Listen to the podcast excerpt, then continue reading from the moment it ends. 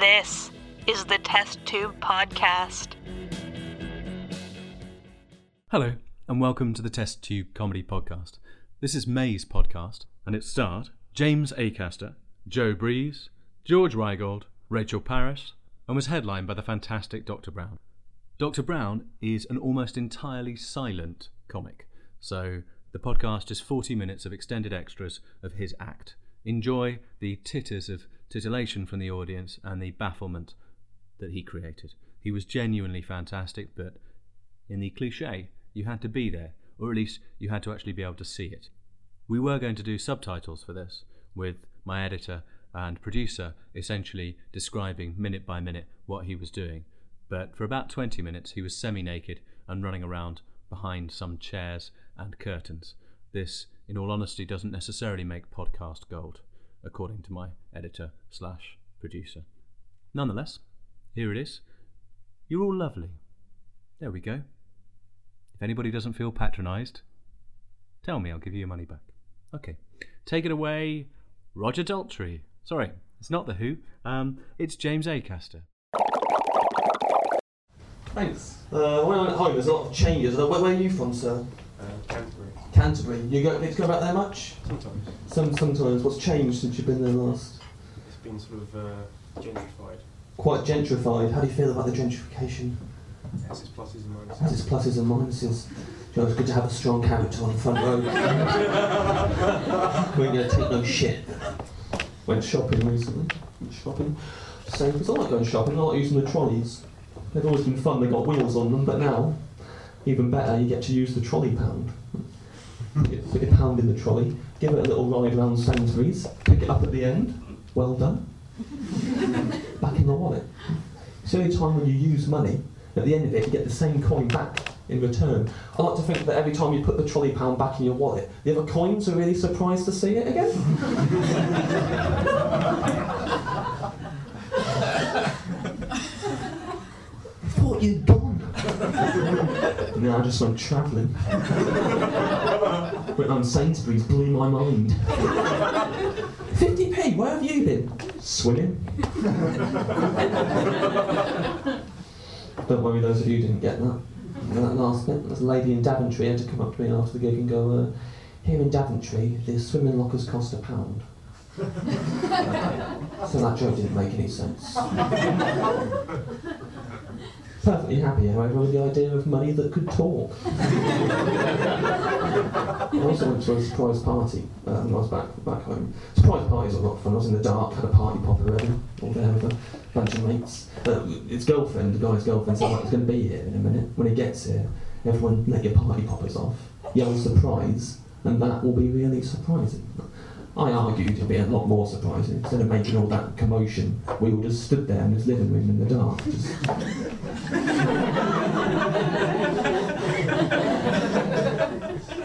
he comes in and turns the lights on, see how surprised he is there. it's pants. Um, I enjoyed hiding though. I don't hide enough. Do you think that? I don't hide enough. Don't look at me like you hide all the time, mate. You don't hide anything. Being all arrogant, I've noticed you the whole gig. You the bee's knees. Yeah, that's fine. I'm not really having a go at him, by the way. you went, oh, as if I was actually slapping him off. I'm not. you know, hiding the fever even a while. We all hide a little bit. Maybe every now and again, if you're bored, you'll make eye contact with me, mate. Stop looking at your damn glass. yeah, you ready? You don't even have to do anything in this, but I'm just going to talk at you. You sort listen and laugh at the appropriate points. That's what you're nervous about, isn't it? So You're going to get the laughter wrong.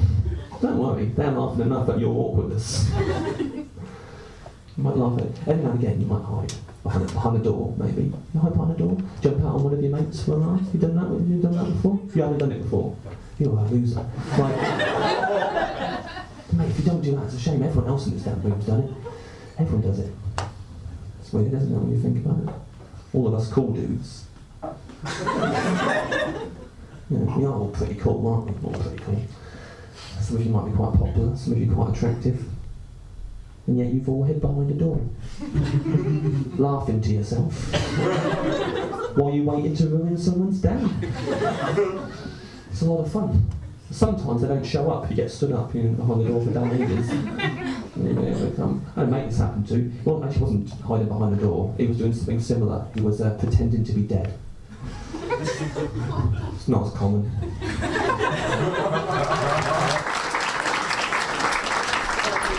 James Acaster. Keep that going for the next round, the fantastic Joe Breeze.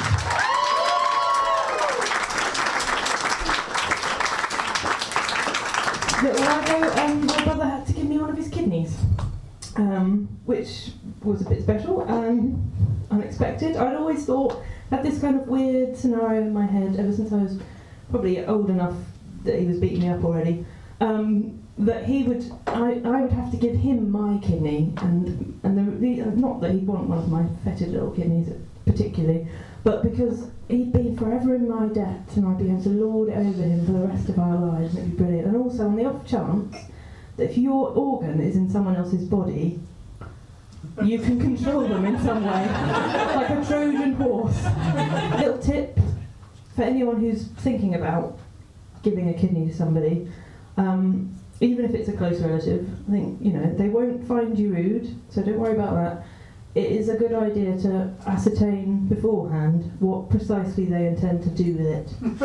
um, and regret at not asking that question was very evident on my brother's face after the operations. He sat in the ward, under medicated and agonised, and watched me and three or four feckless hospital orderlies play football around the ward with his previously viable, healthy organ. Joe Breeze. Gentlemen, clap, clap, clap, clap, clap, clap, clap, clap, clap, clap. Dr. George Ryegold.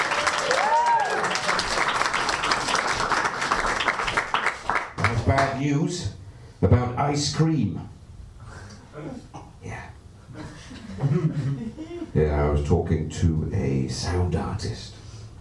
Does the sound effects for television and radio, and he was uh, he was working on an advert for ice cream, and the sound effect for when those beautiful women bite seductively through a magnum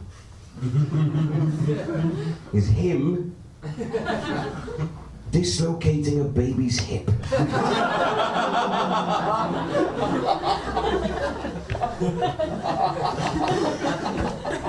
Hymen, that most revered of membranes. Like, a- like clean filling a half-eaten tin of spam. the pioneering technique of revirgination.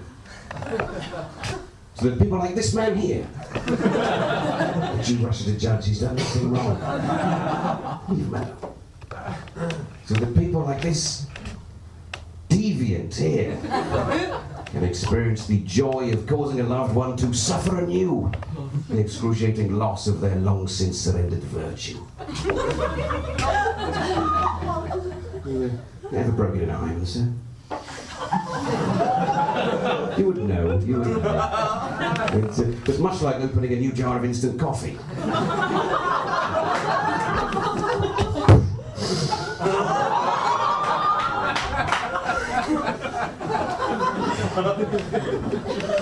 I like to um, run my thumbnail around the rim before gently peeling back the seal. Other less sensitive souls like to stab their element violently down through the middle, eagerly plunging into the goodness beyond. Innocence lost, restored, lost, restored, lost, restored as many times as you like, ladies. Once you popped, you can't stop. to put the patient at their ease. Next time you're on the toilet, madam, next time you're carving a chair leg. With your wipings, your wipings, madam, front to back. Front. Because at the moment, you're getting marmite in the butter dish. so that was Al. So there's, um, oh, it's good to see a familiar face, sir. Good to see a familiar face. Then we in the, in the what would you call it? We had uh, shared a moment in the gentleman's toilet earlier on this evening. Uh, I'm always on duty. I'm always on I diagnose a uh, very severe case of avoidant paruresis. The layman's term bashful bladder when uh, someone else is in the public loo. Uh, you cannot go. There, there's no shame in it. It's very common. It's a psychological issue. It's not about penis size. I'm not, not suggesting you have the rosebud genitals of a cherub. the bantamweight gonads of a hobbit. the pitiful tackle of a flaccid toddler. Nobody's saying that. There's a social phobia. There are various techniques you can employ to overcome this. Um, the most powerful, I would say, is, is visualization. Visualization is a very powerful technique. So the next time you're there, sir, the next time you're there, there's a, some strapping oaf is hosing down the trough next to you. there you are, hugging like Michelangelo's David.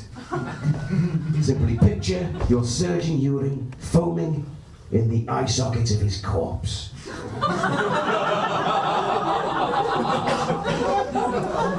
it's very, very effective. Now again, there are various techniques you ladies employ to cover your tracks. There's the, uh, the filling the bowl with armfuls of toilet paper on which to drop your pebble. So when it passes by, it sounds quite pleasant. Like, uh, like somebody tiptoeing through a snowdrift.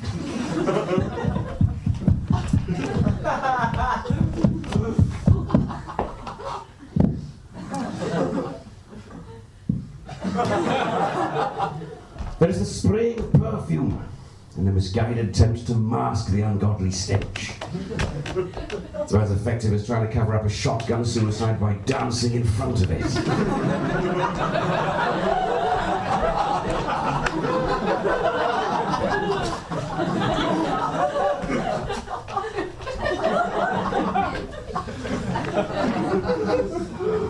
yeah, I think. Unmistakable bouquet of Chanel number two. Chief among these techniques, ladies, among these techniques, whenever the house, never pooing. An idea abhorrent to nature. A very simple solution to your woes. It's very simple. Use the gents. Go with gents where the fruits of your rank sputterings will be cheered. You become the stuff of legend. Going shoulder high through the streets to your own feculent fanfare.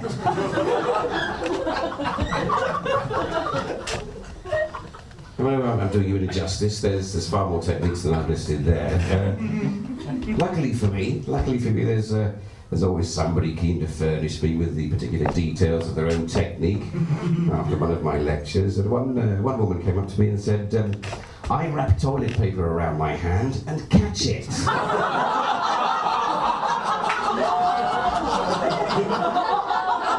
The lecture seems to have gone a bit off piece, doesn't it? So I hope you see to see you again. We'll be discussing uh, my other paper, How the Nazis Ruined Eugenics for the Rest of Us. it's been a pleasure talking to you. Good evening.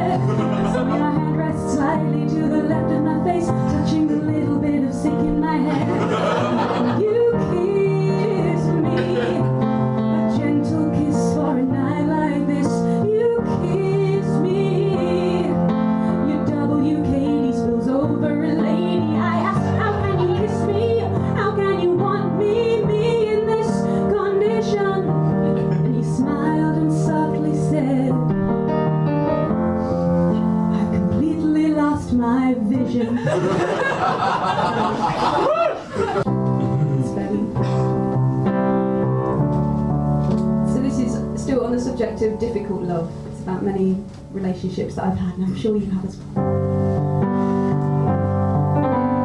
I can't believe that I wrote this for you, cause I feel less for you than a fairly thick sock. I can't believe that you got a song from me, cause you mean less to me than an empire line frock. But it's exhausting when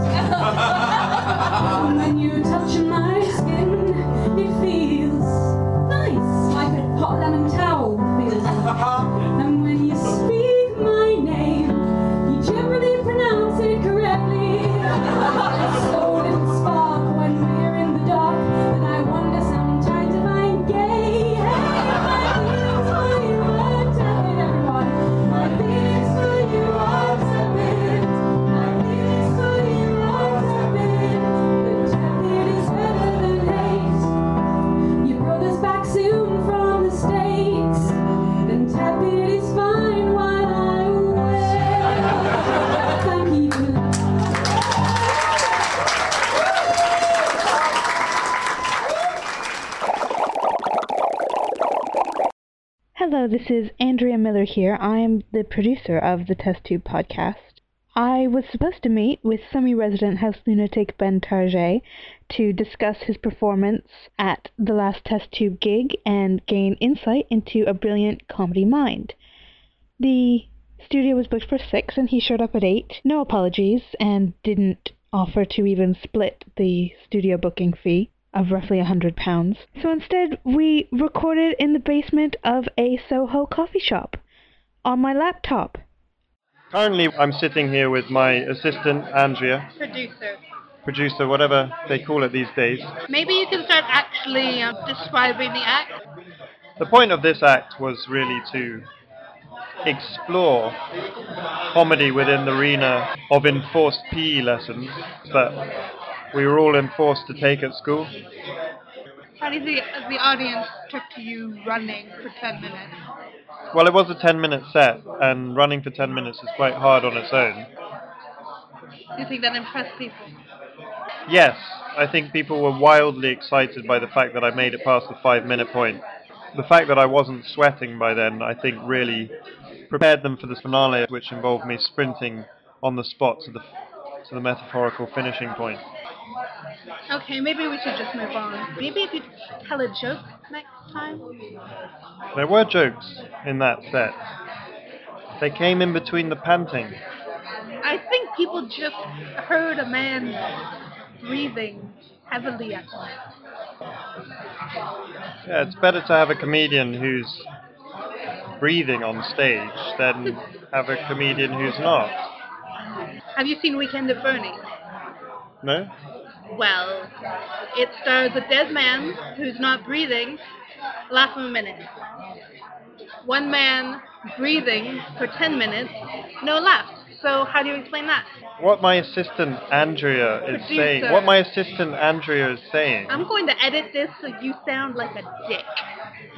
That's what I'm saying. that was my idea originally. That was my idea. This is why I don't need a producer, I have all the good ideas. Please don't touch my computer. Okay. What does this button do? Well, that was the May podcast for Test Tube Comedy. Thank you very much again for listening. Hopefully, see you at one of the live shows coming up soon. Second Monday of the month at the Canal Cafe Theatre in North London. If you want to see the upcoming lineups, it's on testtubecomedy.co.uk or Twitter, testtubecomedy. Hopefully, see you soon. You've been listening to the Test Tube Podcast.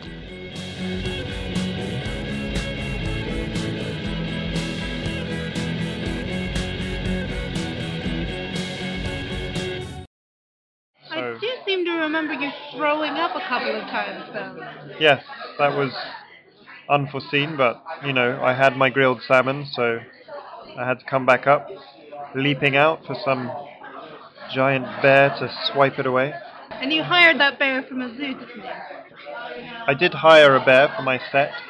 Three people died that day, Ben. Well, they did, yes, you're right. Three people did die. But it was nothing to do with me. No, it was the bear that you hired. Not my problem that zookeepers these days are not trained up to the standards required by health and safety to keep bears off people. Yes, I did vote for a government that is cutting costs on bear training facilities across the United Kingdom and possibly abroad, but it's not my fault. I think you're skimming over the fact that you personally brought a bear on the London transit system where a child was mauled by the same bear, and then you brought it into a room full of people who were cheering and laughing, and it drove the bear into a fit of rage. What do you have to say for yourself about that? Well, I think the important thing to keep in perspective in all these occasions is when you hire a bear, what do you expect to do with it? It's not like once you've hired it and spent that amount of money on a bear, you can't just be like, hey, I've, just come home, guys, and um, I've spent 70 quid on, on a bear. I didn't have 70 quid in the bank, I had 60 quid. But you know what? I'm just going to keep it caged up for the night. I'm going to keep it in the corner. No, when you spend 70 pounds on a bear, you want to use it.